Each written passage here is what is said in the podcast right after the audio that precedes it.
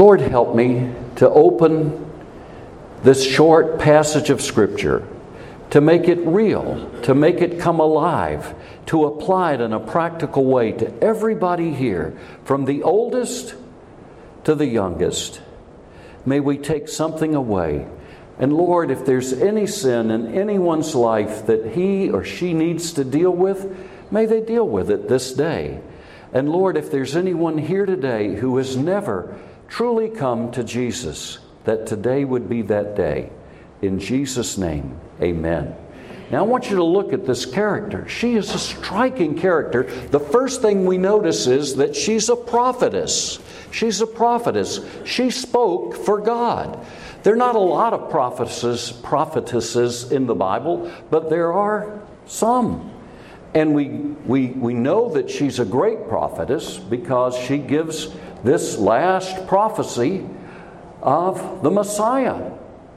And it's interesting that among the great prophetesses of the Bible is the prophetess that, were the, that the Jewish people, after they returned from exile, memorialized in naming one of the gates of the temple after her. She's the prophetess Huldah. When the Bible was discovered again in the temple of God during the reign of King Josiah, he began to realize they were in great trouble and he didn't know who to ask. And so he sent word, and they went, and they went to a woman. And that woman's name was Huldah. She was one of the great prophetesses of God. And we find prophetesses in the New Testament as well. We find, for example, that Philip, the deacon, had four daughters who lived with him who were prophetesses. That is, they spoke in church. They spoke out the Word of God. They foretold the future. If we really look at the Bible, we see that there's opportunity for men and women to share the truth of God. Don't ever let the fact that you're a woman keep you from telling people in the mall about Jesus. You've been called, if you're a Christian, to tell other people about Jesus. No matter what your station in life, even if you just became a Christian yesterday, you have a calling on your life to tell other people about Jesus. And so we find in the Christmas story some amazing people. We find Elizabeth, we find the Virgin Mary, and we find Anna. Now, Anna is a fascinating person. If we look at her, uh, she is a person, we're told, who was uh, of the tribe of Asher. Have you ever heard people talk about the ten lost tribes of Israel? They're people that make all kinds of nonsense out of it. There was a heretic uh, who made a great deal out of it, and he had uh, he he began to make prophecies about the future, not based on the Holy Spirit, but on his conjecture. He said the British people, people were the lost tribes of Israel because the Hebrew word berit sounds like the, Hebrew, like the English word berit. and that, if that sounds like nonsense, it is because it is pure nonsense.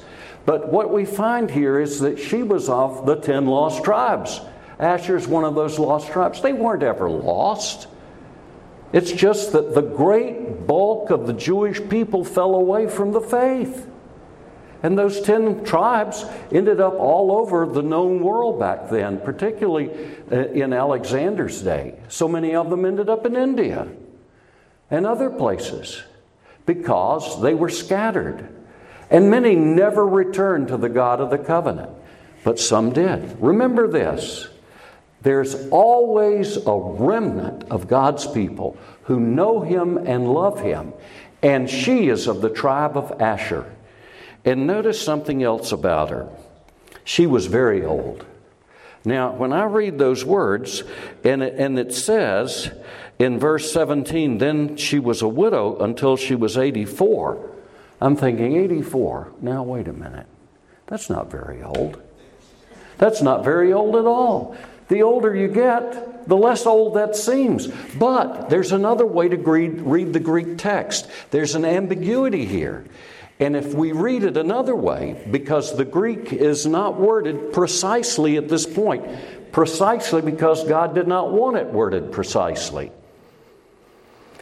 that she had been married, that she was a virgin when she was married, according to the Greek text, and that she lived with her husband for seven years.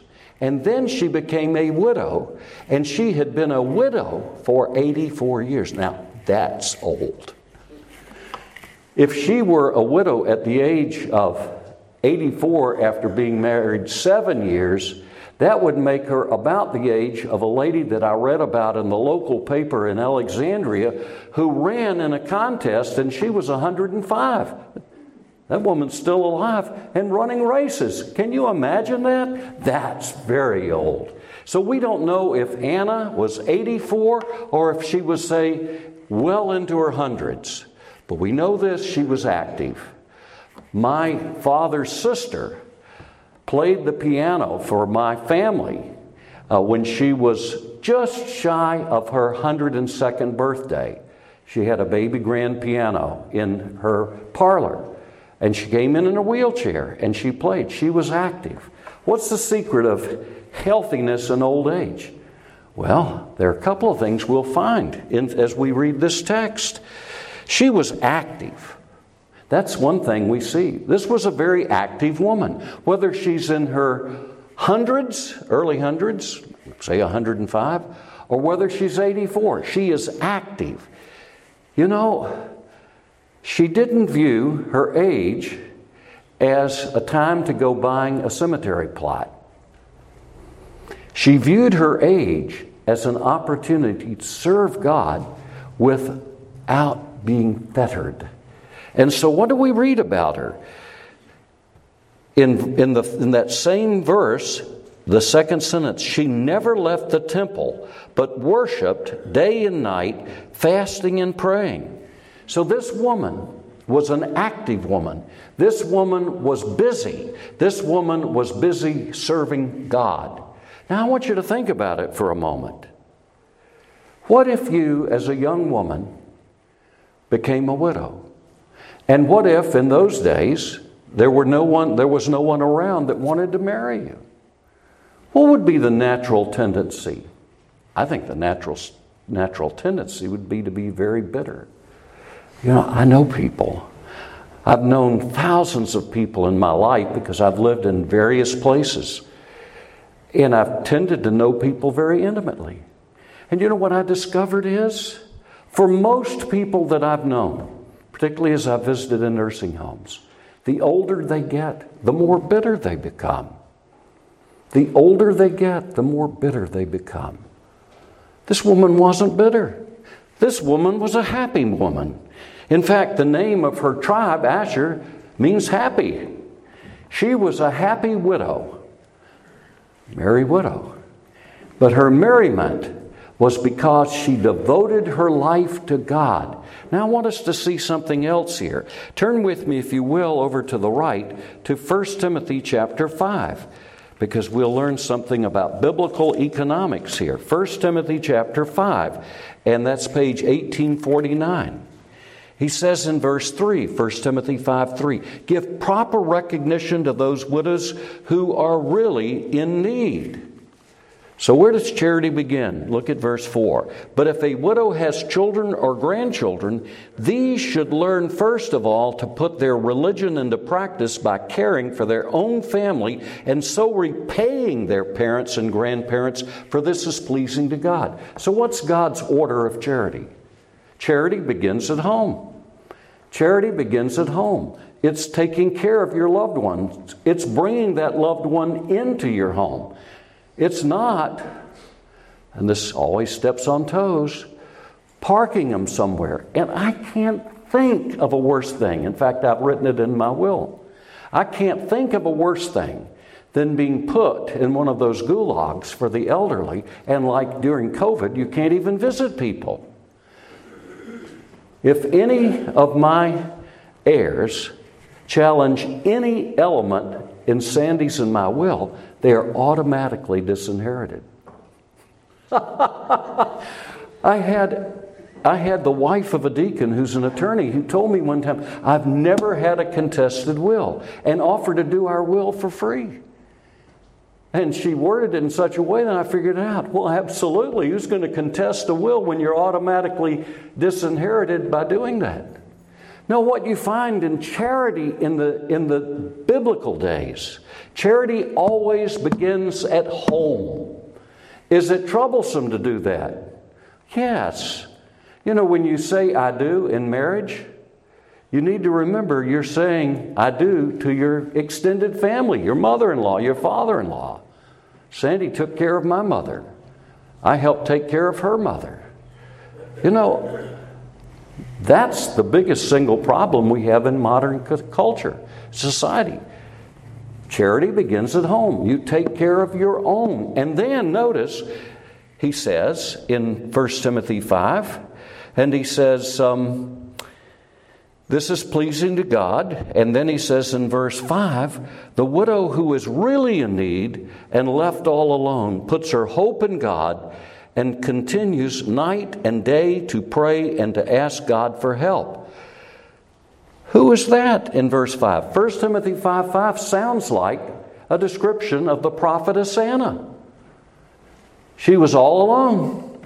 There's no record that Anna ever had children. Can you imagine in that culture, in that day, when having a child was a sign of God's favor and not having a child was a sign of God's disfavor? That's what people believed in the days of Anna. And here she is, all alone. She's putting her trust in God. And I submit to you the great truth about Anna is that she depended on the Lord. And the amazing thing is that what's described here is a perfect description of her. Verse 5, again, 1 Timothy 5 5. Left all alone, puts her hope in God, continues night and day to pray and to ask God for help. And then he, he goes on and speaks about young widows who don't do that. And he says in verse 6 the widow who lives for pleasure is dead even while she lives. Give the people these instructions too, so that no one may be open to blame. If anyone does not provide for his own relatives, hear this. If anyone does not provide for his own relatives, and especially for his immediate family, he's denied the faith and is worse than an unbeliever. People are sometimes surprised when I tell them I don't believe in tithing. I've had a lot of people think I was kidding. Let me tell you, I keep track of my finances, and I have a category in Quicken. I've been using Quicken since December of 1988. I have a category called CH, that's charity, full colon NTD. Wonder what NTD stands for? Non tax deductible. I keep track of my giving. But when I give to someone in need, I'm giving to God. And where does charity begin? I want to keep the lights on in this church. I like to get reimbursed for mileage when I drive. I'm very grateful for a check for preaching on Sundays. But I'm telling you the truth. If there's a need in your family, your family comes before the church. What? That sounds nuts. That's because we've been trained not to think that way. But if we look at the New Testament, the family comes first. Take care of your own. If you don't take care of your own, you're sinning to put money in the plate. Oh, no, Bob, I already got trouble meeting the budget. No, I, am as serious as I can be. Charity begins at home. If anyone, verse 8, does not provide for his own relatives and especially for his immediate family, he's denied the faith. He's worse than an unbeliever, worse than a pagan. You know what the pagans were like in that day? Pretty bad people. So that's what God thinks of your giving money church when you should be taking care of your own relatives. Wow, that's weird. By the way, I need to throw out as an aside what do I believe about politics? I'll give you this. I think that there are three poles that government should, somewhere between one and all of them, is a center. Government, first of all, needs to honor God's law. That's what justice is, not what you and I think it is. It's what God's Word says. That's very important. Then I happen to believe that maximizing human freedom creates prosperity. So, therefore, the less involvement of government in people's earning a living, the better. So, there you go. Capitalism. I believe in capitalism. I believe in petty capitalism. What does that mean? That means that the bigger the corporation, the more ungodly it likely is. so, petty capitalists, that means raise chickens, sell those chickens. That means make handicrafts. That's a, a biblical ideal. And then the third thing I believe is that government has a responsibility, if we look at the role of government in the Old Testament, to provide a safety net for those who can't take care of themselves. Now, that was done in Israel by the Israeli government in the days of the wilderness wanderings and settling in Palestine. Just getting that out of the way because people sometimes wonder what does he really believe? Anyhow, that's what I really believe. Where do you land between those three poles? I don't know. I don't believe in a hard and fast political philosophy. My concern is to be a Christian and my concern is the Christian church. Kingdoms rise and fall. My burden is the Christian church and that it seeks to conform to biblical standards. But notice here again what he says in 1 Timothy 5 8. If anyone does not provide for his relatives, and especially for his immediate family, he has denied the faith. You know, I believe that salvation is by grace alone through faith alone, in Christ alone. But if you're saved and you know it, then your life will surely show it. And if you don't take care of your family, you're denying your faith. So that's an important truth. Now, going back here again, we look at Hannah, at Anna, I'm sorry, in, uh, in Luke chapter 2. But before we go there, I want you to turn with me to the book of Hebrews because I think that we need to make a quick stop uh, off, off the road and, uh, consider this truth. Hebrews chapter 12, page 1877. And look at what he says in, in Hebrews 12, 14 page 1877. Make every effort to live in peace with all men and to be holy. Without holiness, no one will see the Lord. See to it that no one misses the grace of God and that no bitter root grows up to cause trouble and defile many. See, I, I look at Anna and having visited so many people in the nursing homes over the years, I, I say, most old people are just bitter, bitter, bitter people, angry, mad at God because life has short shrifted them. Bitter, angry. Most, not all. I found some precious people in nursing homes. And I remember one particular lady who I think was like Anna. It was when I was a pastor in Kansas, and she was in a nursing home up in Sterling, Kansas. So it was quite a drive for me to go visit Miss Mary. And uh, Miss Mary had been a missionary to China. And then when the when the communists took over, she had to leave. And so she went to Japan as a missionary. She had never married, she never had children. And I visited Miss Mary. I did Miss Mary's funeral before I left Kansas. One day, the last day that I visited Miss Mary when she was still alive, she was exactly the way that she was when she was a year or so younger, except for one thing. This extremely happy, very joyful woman was trying to feed herself. And every time she opened her mouth to put the eggs or the gruel in her mouth, her upper dentures fell down. Now, I don't know about you, but that would made me, make me mad as a hornet. But here she was, all alone, never had children, and she mastered the technique of feeding herself when her uppers didn't fit any longer. You know what she did? She used her tongue to push her dentures up as she slid the food underneath her dentures and into her mouth. And you know what? She was happy. She was happy. How can you be happy living in that existence? Why? Because the secret of happiness is loving Jesus. She loved Jesus and she loved people. She loved to tell people about the Lord Jesus Christ. In fact, I had one of her relatives contact me before they put her in that nursing home. They were worried about Miss Mary. Said, You know that my aunt gets on buses in Wichita and rides all over the place. And she's almost blind, but she wants to travel and go see people. She was involved in evangelism of little children. So she would gather children together in certain neighborhoods, particularly Asian neighborhoods, because that's where God had called her to minister as a young woman.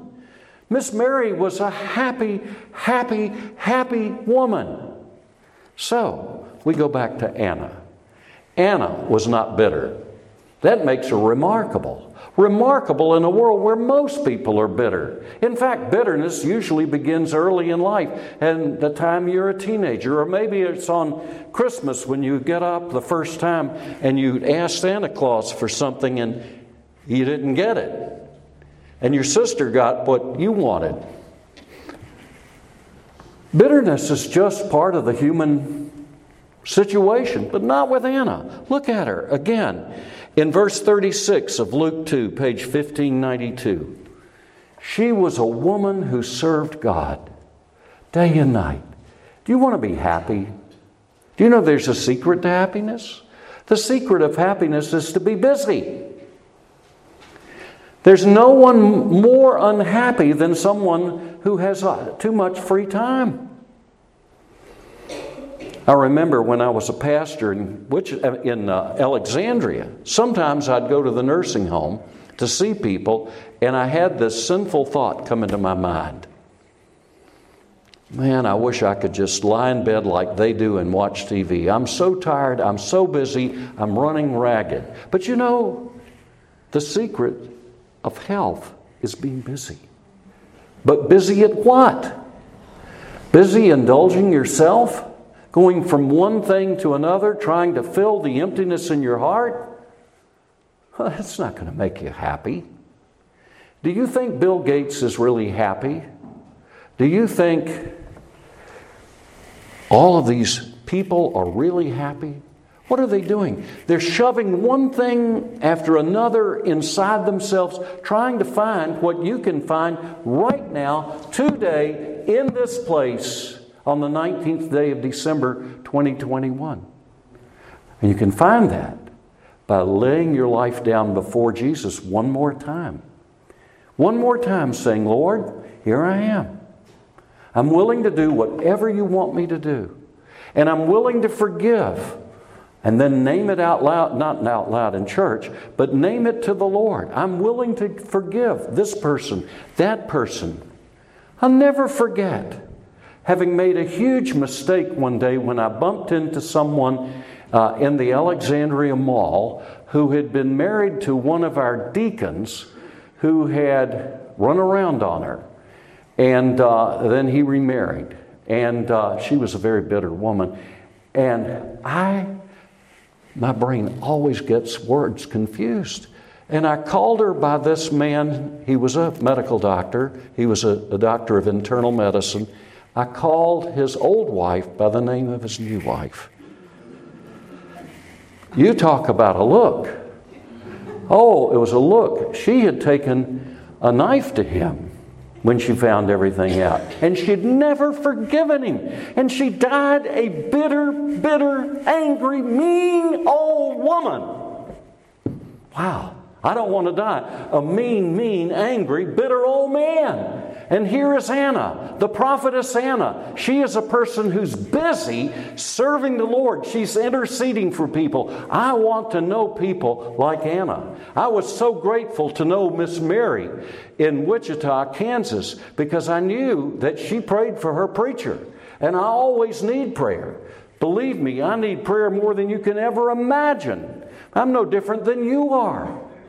I need prayer. Pray for me. And Miss Mary prayed for me.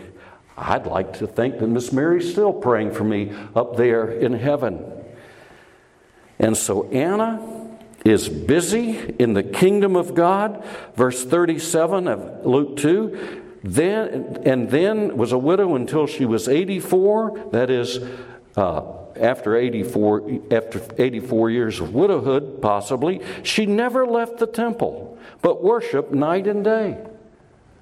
Never left the temple. We might say, so and so was there every time the church doors were open. But here's the deal wherever you are, in your own bed, on your own sofa, as you're out walking, worship the Lord with prayer and fasting. Because what's the result? The result is you'll be free. Isn't it amazing in our world how few people are free? And look at verse 38. Coming up to them at that very moment when Mary and Joseph have come to present Jesus in the temple, she gave thanks to God and spoke about the child to all who were looking forward to the redemption of Jerusalem. You know, there were two kinds of people living in Jerusalem in those days. The people who were full of rage and anger and bitterness because their people had been conquered by one conqueror after another by the Assyrians, later by the Babylonians, later by the Medo Persian Empire, later by Alexander the Great and his four generals, and later by the Romans. And the Romans were not nice people. We often idealize them. They were horrible people. The Roman Empire was a cruel, monstrous empire. And it's never ended, by the way. And here they are. People were full of hate and bitterness and rage, and we're going to take down these wicked Romans. But there are other people, people like Simeon, that we'll talk about next Sunday, and Anna, and they're devoting themselves to the one and only thing that can change government prayer. Mad at the government? Sure. Do something about it. Let me go buy an AR 15. Let me tell you, I have a weapon to offer you today that is vastly more powerful than AR 15. And that is Anna's weapon. Because Anna prayed and she sought the Lord, and she was looking forward to the coming of the Messiah. And like Simeon the prophet, Anna saw the Lord. Wow. And then she had to tell everybody about it. Do you know the Lord? The great test, if you know the Lord, is you want to talk about Jesus to people? Wow. Maybe you don't have anything to talk about. Jesus is all there is. I'm going to tell you, Jesus is all there is. And that's all I have to offer you. Let's pray. Lord, we pray that as we ponder the events around the birth of Jesus, that you would give us to be people like Anna, who had nothing else and nobody else but you, and she was dependent on you. Perhaps she was in her hundreds Perhaps she was 84. We don't know, but we do know one thing she was never idle. She never just plopped herself down and watched television. Not that that's wrong to watch TV. But Lord, she was living a life of praise. And she never held on to resentment. She always let go. The moment someone offended her, because I'm many, I'm sure many did, as she's there in the court of the women of the temple of God. Who is that old crone? She probably heard many things, many slurs, but Lord, she had trained herself instantly to let go of bitterness, instantly to forgive, and to get back praying and praising. Lord, may we be like Anna. May we know the Lord. May we love the Lord. And may we love people. In Jesus' name, amen.